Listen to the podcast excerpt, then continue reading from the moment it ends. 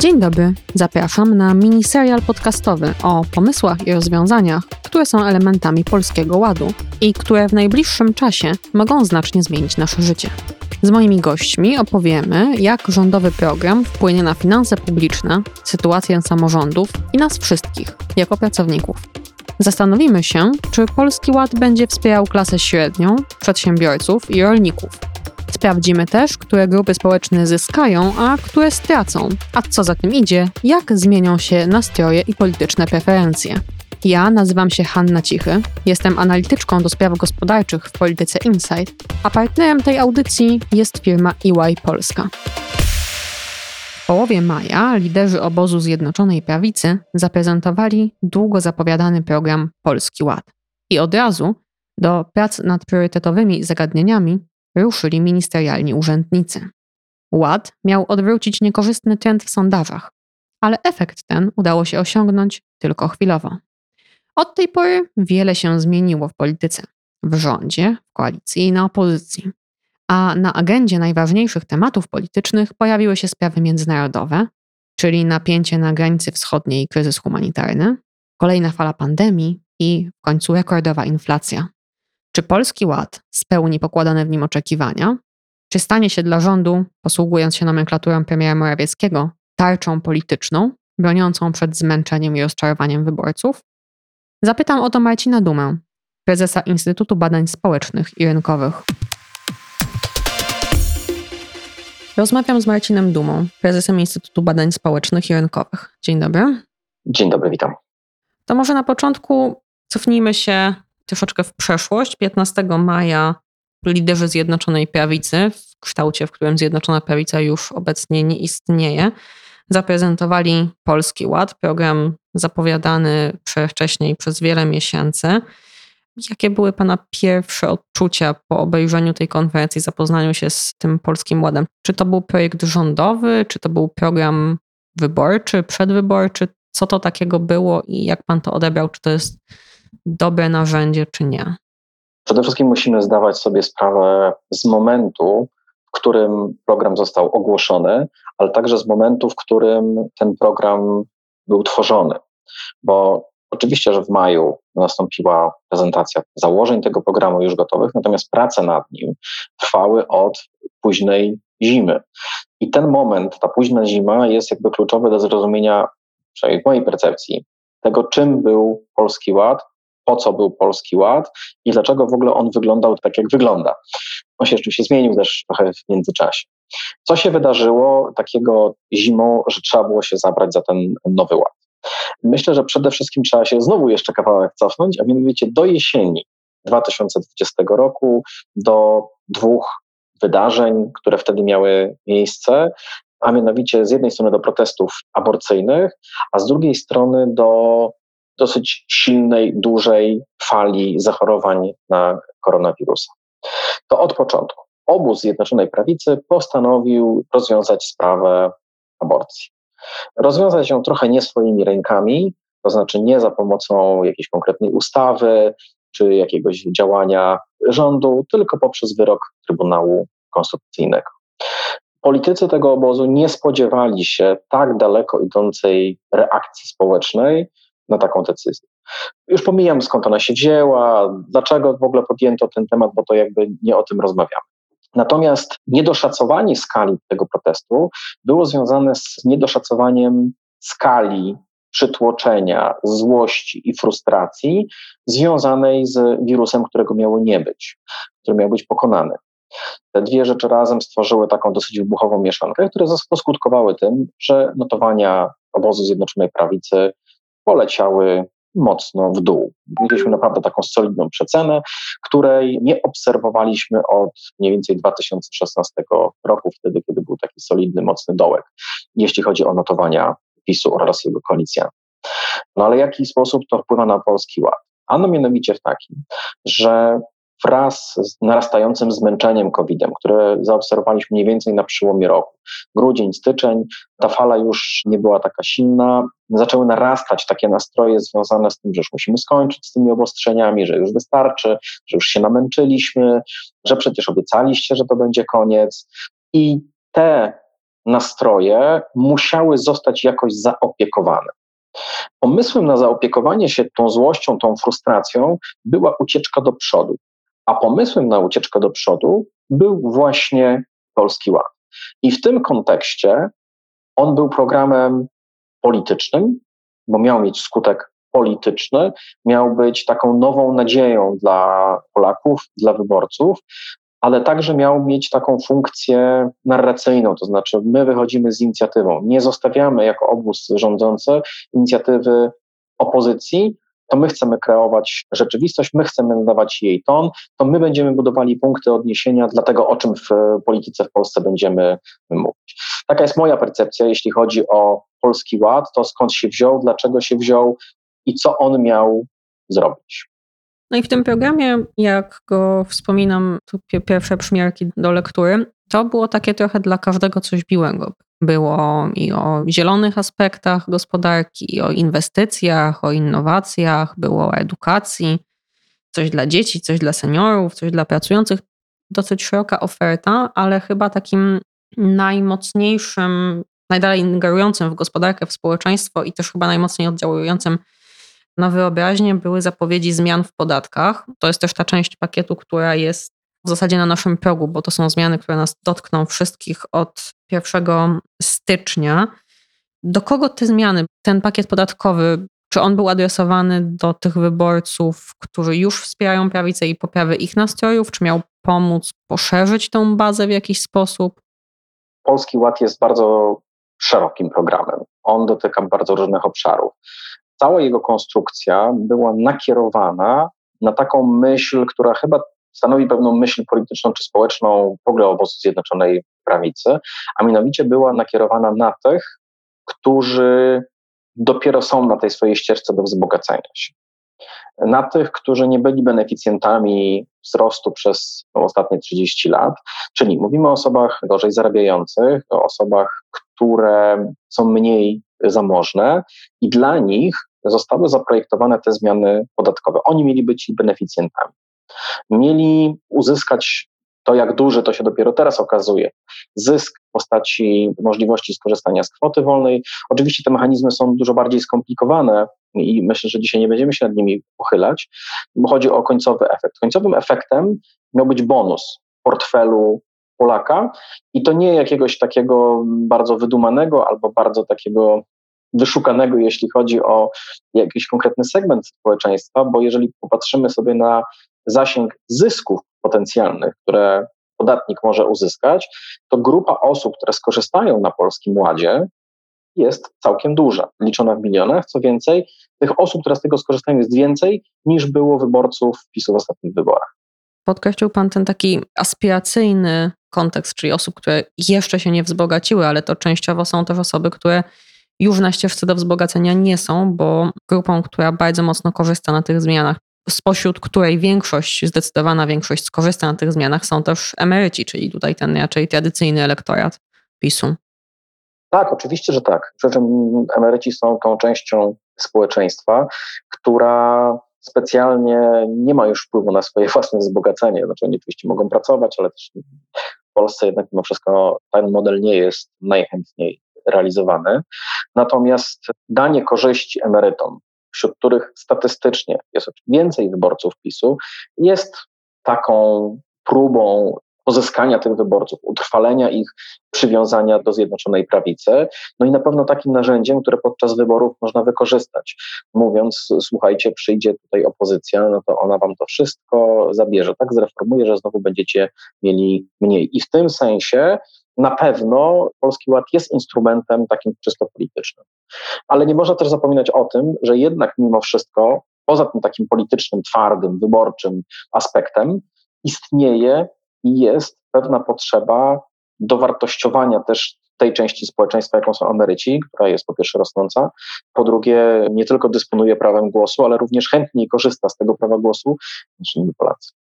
W tym planie podatkowym przynajmniej w jego komunikacji, w jego prezentacji przez rząd, coś chyba poszło mocno nie tak, ponieważ Ministerstwo Finansów pokazuje takie wyliczenia i one są generalnie oparte na prawdzie, że zdecydowana większość osób o niskich dochodach czy nawet niskich i średnich dochodach z tych zmian skorzysta. No zdarzają się tam takie jakieś aspekty, które można pewnie dyskutować o ich sprawiedliwości, czy przyznawanie ulg podatkowych programistom w momencie, w którym rosną obciążenia drobnych rzemieślników jest słuszne i sprawiedliwe, czy efektywne ekonomicznie, ale wśród pracowników, wśród emerytów te korzyści są dosyć oczywiste, ale mam wrażenie, że ten przekaz się nie przebił. Były w sierpniu i wrześniu takie sondaże prowadzone przez różne pracownie, według których jednak około połowy czy ponad połowa ankietowanych twierdziła, że ona na tych zmianach straci. Co poszło nie tak? Dlaczego rząd nie umiał zakomunikować tego skutecznie? Czy dlaczego ta komunikacja o, o kosztach, o tych, którzy będą ponosić koszty, przeważyła nad tą wizją zysków? Wbrew pozorom rzecz jest bardzo prosta. I wytłumaczenie tego, co stało się z Polskim Ładem, że on zamiast być dobrze postrzeganym programem zmian w Polsce, w pewnym sensie stał się takim symbolem tego, co PiS strasznego chce zrobić w Polsce znowu. Głównie dlatego, że jeżeli zwrócimy uwagę na pewną sekwencję działań, wspomniała Pani o sierpniu czy o lipcu, natomiast problem z Polskim Ładem zaczął się dzień dokładnie dzień po jego prezentacji, kiedy Jarosław Gowin wyszedł i powiedział, że te propozycje, co on wczoraj podpisał, to on musi je jednak przemyśleć, bo one mogą być trudne dla przedsiębiorców, co następnie w jego zresztą narracji ewoluowało do takiego opisu, że Polski Ład to jest program, który doprowadzi do upadku klasy średniej w Polsce. No i wydawałoby się, że to w zasadzie nie jest jakiś specjalny problem, bo przecież klasa średnia w Polsce jest, nie oszukujmy się, dość rachityczna. Jest to niewielki odsetek osób, które można by było zaliczyć do tej grupy. Zresztą to Polski Ład wywołał taką bardzo intensywną dyskusję na temat tego, kto jest klasą średnią i jak ją definiujemy ale chyba po prostu więcej osób się nią czuje niż nią faktycznie jest, niezależnie od tego, jakie kryterium przyjmiemy, czy dochodowe, czy majątkowe, czy stylu życia. Do tego właśnie zmierzam, mianowicie, że ważniejsze jest to, ile osób czuje się klasą średnią, a zatem, kiedy słyszy komunikat, słuchajcie, Polski Ład rozbije, zniszczy podstawy i fundamenty klasy średniej, to ta samoocena, czy też umieszczenie siebie samemu na którymś miejscu tej drabiny społecznej będzie bardziej istotne niż to, gdzie tak naprawdę faktycznie ci ludzie są. Skutek tego oto był taki, że znacząca większość ludzi, kiedy usłyszała, że klasa średnia straci, uznała, że Polski Ład jest zamachem na ich obecną pozycję społeczną, nawet jeżeli faktycznie nie jest. Tutaj warto przytoczyć na pewno takie badanie, które myśmy zrobili pod koniec sierpnia. Ono jest powtórzeniem takiego badania, które dosyć też i wcześniej było realizowane tylko przez inne pracownie, ale wyniki są w miarę spójne. Ponad 70% Polaków uważa, że jest klasą średnią. To nie jest tak do końca, że aż tyle osób jest. Natomiast z punktu widzenia naszej dyskusji o tym, co się nie udało w Polskim Ładzie, to to 70% jest dość kluczowe. No bo jeżeli tyle osób uważa się za klasę średnią, a tu powstaje dosyć wiarygodny komunikat, dlaczego wiarygodny za chwilę, o tym, że to jest zagrożenie dla nich, no to taki program, tak opowiedziany, powiedzmy też, że tutaj rząd stracił w pewnym momencie zdolność narracyjną do opowiadania polskiego ładu, to taki program nie może mieć dobrego wizerunku. Dlaczego stracił zdolność narracyjną i co tu się nie udało? Mamy wicepremiera, ministra w rządzie, jeszcze do spraw rozwoju, który mówi to samo, co opozycja.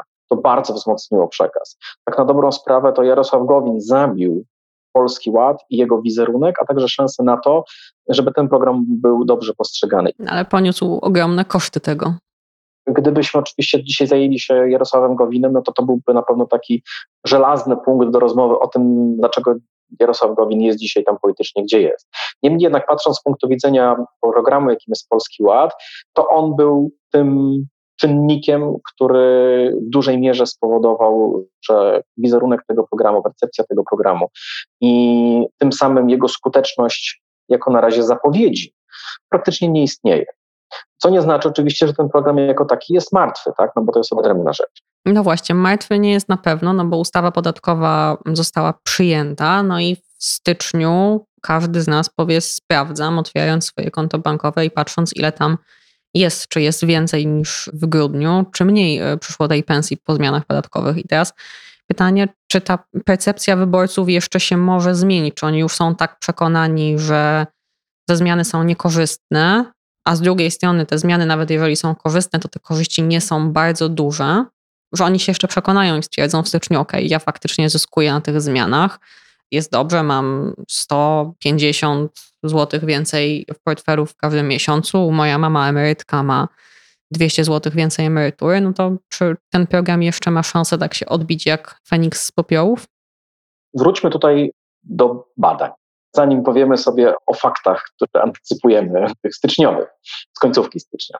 Jeżeli badaliśmy Polski Ład i jego ocenę jako całości, te negatywne oceny przeważały, to jeżeli pytaliśmy o konkretne rozwiązania, i tu mówię o rozwiązaniach podatkowych, to okazywało się, że one były oceniane jako bardzo dobre i ludzie mówili tak, chcemy, żeby tak było.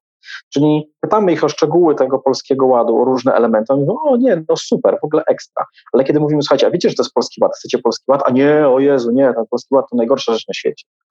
Ten polski ład stał się obciążeniem dla propozycji, które zawiera. To znaczy, wartość emocjonalna, która została przypisana do tego programu, w ogóle nie współgra z potencjalnymi korzyściami.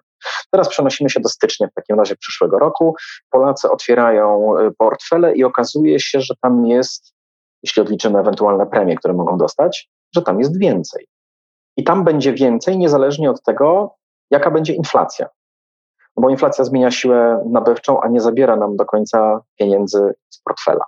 Natomiast o tej inflacji mówię celowo, bo sam fakt pojawienia się nie wiem, 100 zł, 150 zł więcej, no nie rozwiązuje do końca siły nabywczej tych 100 czy 150 zł.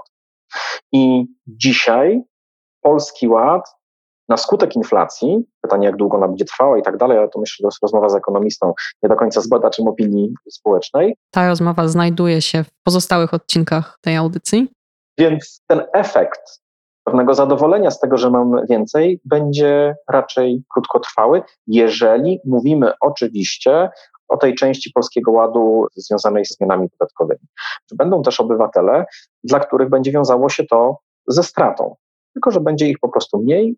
Z badań wynika, że oni przez to, że będą mieli mniej, i tak nie zmienią swoich przekonań politycznych, bo oni i tak w większości są zwolennikami opozycji, czyli jakby nie spowoduje to zmiany jakiegoś bilansu. No właśnie zastanawiam się, czy aby na pewno, bo oczywiście jeżeli mówimy o tych wyborcach, którzy mają wysokie dochody, to pewnie tak, w tej grupie poparcie dla PiSu jest niewielkie, ale mamy taką grupę wyborców, która jest, powiedziałabym, kontestowalna i o którą zabiegają różne partie. I to są drobni przedsiębiorcy, mieszkańcy jakichś mniejszych miejscowości. PiS tutaj chciałby zbudować jakiś przyczółek, dużo jest ugrupowań, które z różnych stron walczą o tą grupę, a to jest grupa, która chociażby może nawet sama nieliczna, ale to są ich rodziny, ich pracownicy, no to tego się robi więcej, która raczej na tych zmianach straci. I tutaj myślę, że jest pole do jakichś zmian sondażowych.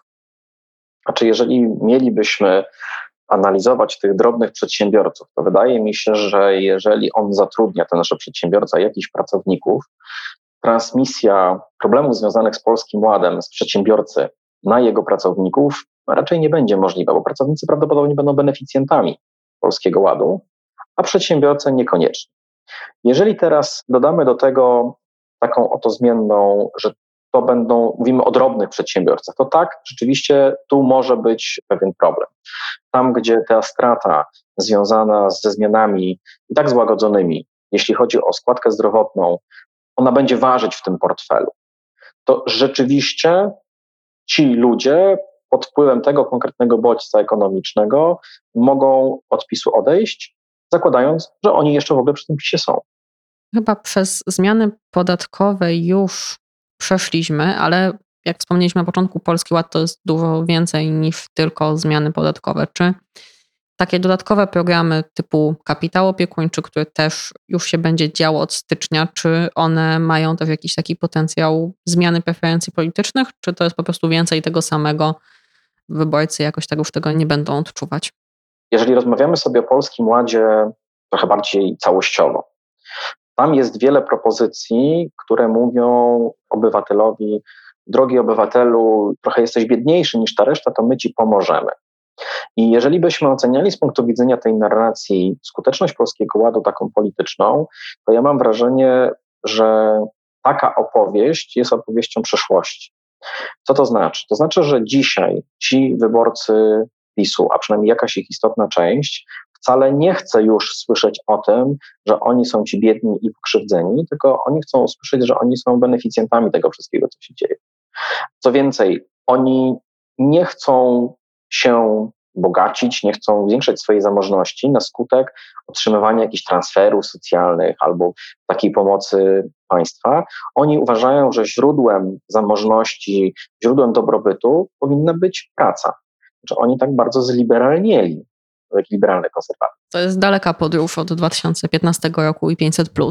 Ja bym był ostrożny z tym mitem 500, bo ja osobiście uważam, że to nie 500 zmieniło obraz Polski tego, komu żyje się lepiej, komu żyje się gorzej, bo dużo większe znaczenie miało wprowadzenie np. minimalnej stawki godzinowej lub podnoszenie płacy minimalnej.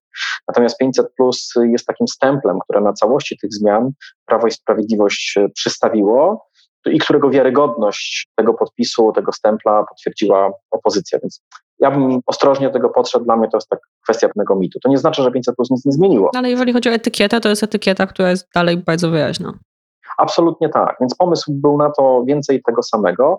Natomiast jeżeli słuchamy tego, co mówią wyborcy PiS, no to oni sami zaczynają mówić o tym, że no wiecie, ale trzeba tą przedsiębiorczość tak wspierać, że to nie może być tak, żeby pasożyty dostawały pomoc od państwa, to, że oni zliberalnieli, jest wyrazem ich aspiracji. To znaczy, oni przyjmują pewne wartości, które w ich rozumieniu wyznaje ta klasa, do której oni by chcieli się dostać. Ale odeszliśmy na chwilę od polskiego ładu i od konkretnych rozwiązań. Czy tam są takie rozwiązania, które mogą się podobać? Myślę, że są. I jednym z takich rozwiązań na przykład jest te ułatwienia związane z budowaniem e, bez pozwolenia domów, takich do chyba 70 metrów plus 20 metrów poddasza. Rzecz wydaje się taka dość absurdalna, natomiast ona się może wydawać absurdalna raczej z poziomu Warszawy, Poznania czy Gdańska. Z perspektywy tej Polski małych miast, ewentualnie wsi, to jest bardzo duży bonus. Możliwość skorzystania z tego może jakiejś części zaspokoić potrzeby mieszkaniowe tej części Polski, gdzie żyje 60% obywateli. Oczywiście mówimy raczej o ofercie skierowanej do tych młodszych kohort wiekowych naszych obywateli. To zajmijmy się jeszcze tym, co się pojawiło kilka miesięcy później, to mówiąc językiem popkultury, taki spin-off od Polskiego Ładu, czyli Polski Ład dla wsi, który zresztą też politycznie nie miał lekkiego życia, bo minister, który go prezentował kilka tygodni później, przestał być ministrem rolnictwa. No i ten Polski Ład dla wsi znowu jest bardzo, bardzo obszerny, ale zawiera takie zmiany o nie za dużym zakresie i jak mówił mój rozmówca w poprzednim odcinku, to niekoniecznie są rozwiązania adekwatne do problemów rolnictwa, ale może jest ktoś, do kogo ten polski ład dla wsi jakoś przemawia, czy to znowu jest etykieta, która się bardzo szybko zużyła? Z tą wsią to problem jest taki, że znowu patrząc perspektywy Warszawy, Krakowa czy Poznania, myślimy sobie wieś, widzimy krowę, widzimy jakąś oborę i rolnika, który to wszystko tam obrabia. Krowę to już jest ciężko na wsi spotkać. Jest tak, że ona przebywa w takiej zautomatyzowanej oborze, gdzie wszystko jest na czujnik, który ma na szyi. I to w zasadzie jest taki niemal autonomiczny system, który tą hodowlę ogarnia. Natomiast rolników na wsi dzisiaj w Polsce jest bardzo mało. I nie mówię o tych osobach, które są zarejestrowane w bazie ARIMR-u, bo posiadają ziemię, tylko o tych, które rzeczywiście żyją z rolnictwa. Dzisiaj wieś z wsi opierającej się na pracy na roli jest y, wsią pracowników najemnych, z takiego obywatela, który jest przedsiębiorcą rolnym, tak, producentem, mamy tam ludzi, którzy są mieszkańcami wsi, ale już nie są rolnikami. Trzeba też pamiętać o takiej przemianie, która się działa. Kiedy rozmawia się z ludźmi, którzy zajmują się tym problemem, no to oni mówią tak, no może w tej bazie Arimru jest tam 2 miliony rolników, natomiast ostatecznie w Polsce jest między 400 tysięcy. Tych, którzy utrzymują się realnie z tej produkcji. Jeżeli jednak przyjmiemy, że na wsi, no zobaczymy, co nam powie spis powszechny, ale te dane, którymi teraz dysponujemy, pokazuje, że na wsi żyje niemal 40% Polaków, to te 400 tysięcy nijak nam nie wypełnia tej grupy. To, co adresujemy do wsi, niekoniecznie musi być przekazem i propozycją dla rolnika. To musi być propozycja dla kogoś, kto zajmuje się zupełnie innego typu działalnością, ale tu jest jeszcze jedna ważna rzecz, bo ta przemiana, która dokonała się na wsi, ona ma też swoje konsekwencje, być może także dla tego polskiego ładu, a mianowicie ten rolnik, który zawsze był takim wyborcą PSL-u, potencjalnym wyborcą PSL-u, to on został tym wyborcą PSL-u. Problem jest tylko taki, że jest go mniej.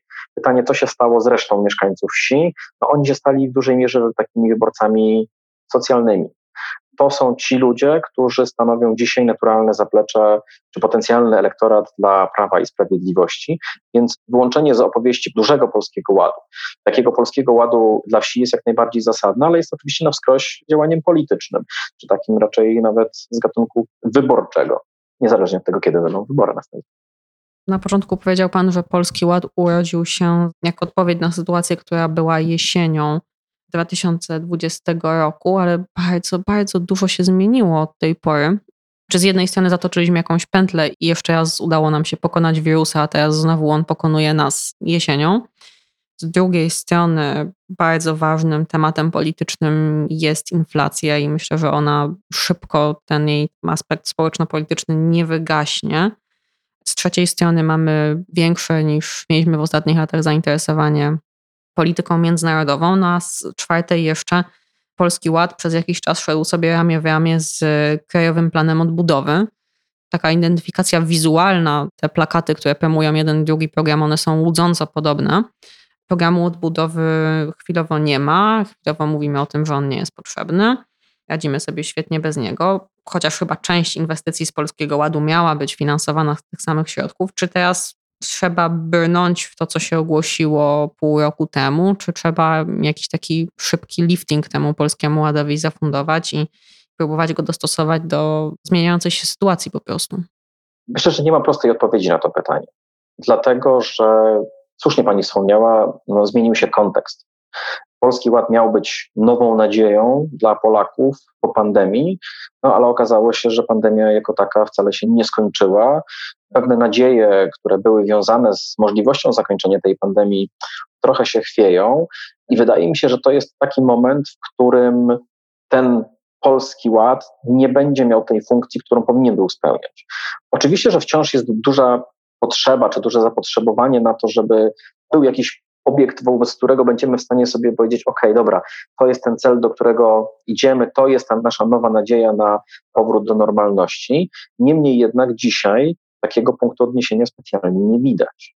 Z jednej strony mamy COVID, który no, miał się już skończyć, tymczasem w tej infosferze widzimy, że Omikron czyni potworne spustoszenia w głowach ludzi.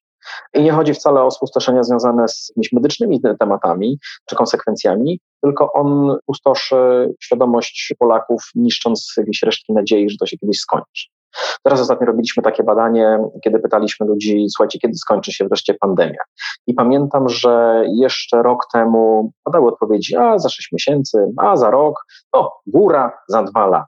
I to były odpowiedzi, które w sumie stanowiły ponad połowę tych wszystkich wskazań respondentów, a dzisiaj 40% ludzi mówi nigdy. To też pokazuje jakby skalę takiego zniechęcenia, zdołowania wśród Polaków, która panuje, niekoniecznie tylko wśród wyborców, czyli wśród osób, które są aktywne wyborcze. Jak to się przekłada na Polski Ład? Wydaje mi się, że na opowieść o Polskim Ładzie dzisiaj, taką jaka ona była dotychczas przedstawiana, niespecjalnie jest miejsce. Ale jest miejsce, co powinno dać obozowi rządowemu chwilę oddechu, na efekty tego polskiego ładu. To znaczy, że w tym momencie, kiedy te rozwiązania zaczną w jakiś sposób pracować, one dadzą moment oddechu, ale to będzie tylko moment. Moment dlaczego? No dlatego, że jeśli dzisiaj nie jesteśmy w stanie przewidzieć, kiedy ta inflacja zacznie się normalizować, ani nie jesteśmy w stanie przewidzieć, czy ona jeszcze nie wzrośnie, a jest ona takim czynnikiem, który jest absolutnie dominujący, jeśli chodzi o obawy. Ba, jest nawet silniejsza niż sam COVID. No bo z tym COVID-em to w ogóle jest tak, że jego głównym dzisiaj takim aspektem negatywnym jest to, że on jest oceniany jako współwinny za nasze problemy gospodarcze i za tą inflację. Zatem im dłużej on trwa, tym jest większa szansa na to, że będziemy w tej samej otchłani gospodarczej, inflacyjnej beznadziei, w której się teraz znaleźliśmy. Jakby podsumowując, dzisiaj Polski Ład, no on dochodząc do skutku, być może da pewien bonus. Natomiast na pewno będzie to niewspółmierny zysk w stosunku do tego, co było planowane wtedy, kiedy Polski Ład był projektowany i myślę, że trwałość tego efektu będzie na tyle mała, że nie możemy zakładać, że to w jakikolwiek będzie miało skutek wpływ na na przykład na kolejne wybory, jeżeli miałyby się one odbyć w ustawowym terminie. No ale jeżeli żyjemy w świecie takiej nieprzewidywalności, takiej wielkiej zmienności, to może tworzenie takich gigantycznych, kilkudziesięciostronnicowych programów w ogóle nie ma sensu, bo one się zestarzeją, zanim ludzie zaczną odczuwać ich skutki albo zanim będą mogli się wypowiedzieć przy urnie wyborczej. Może po prostu trzeba, nie wiem, stawiać na jakieś takie prostsze narzędzia czy prostsze komunikaty, które są dostosowane do obecnej sytuacji i za dwa miesiące można je zastąpić nowymi, bo sytuacja się zmieni. Powiedzmy, zamiast inflacji zacznie nam najbardziej przeszkadzać powódź albo coś. Po pierwsze, wtedy, kiedy ten projekt był budowany, wtedy, kiedy był ogłaszany, nikt nie miał świadomości, gdzie będziemy dzisiaj. Wszystko wskazywało na to, że ta jesień to będzie moment, kiedy będziemy wychodzić z tych problemów. Jeżeli mówimy z kolei o reagowaniu na bieżącą sytuację, no to takie próby są. Tu jest ta taka tarcza antyinflacyjna, która w jakiś sposób próbuje złagodzić te skutki. Więc oprócz Polskiego Ładu mamy też tą doraźną politykę. Oczywiście pytanie jest o jej skuteczność, o to, na ile ona rzeczywiście cokolwiek percepcji tej sytuacji obecnych Polaków zmieni. Natomiast pytanie, rozumiem, dotyczy tego, no dobrze, ale skoro ten Polski Ład w zasadzie jest już trochę no nie będzie tak skuteczny, jak można było przypuszczać, czy warto go kontynuować i czy warto wdrażać te wszystkie rzeczy. Wydaje się, że podstawowym czynnikiem, który wpływa na to, że jednak należy to zrobić, znaczy, że władza musi to zrobić, jest to, że obietnice, które zostały dane, muszą zostać dotrzymane. To jest także część tego wizerunku, w jakiś sposób już obecnie osłabionego, ale jednak obozu rządzącego, że to są ci, którzy jeśli obiecują, to dowożą, a nie zmieniają gdzieś po drodze zmianę. Czyli koszty wynikające z porzucenia tych rozwiązań i zaczęcia opowiadania, dlaczego ich nie spełnimy, mogłyby się okazać dużo większe niż dowiezienie tych propozycji, nawet jeśli one miałyby niewielką transmisję na rzeczywistość, na poprawę nastrojów czy planowania. Tu się chyba muszę z Panem nie zgodzić, bo część tych obietnic w Polskim Ładzie to jest taki trochę recykling. To są obietnice, które już widzieliśmy w kilku poprzednich wyborach. To dopłaty dla rolników wyższe, o których się mówi od bardzo dawna spółka cukrowa, teraz jakoś myślę o tym rolnictwie, ale holding spożywczy, o którym mówimy od kilku ładnych lat.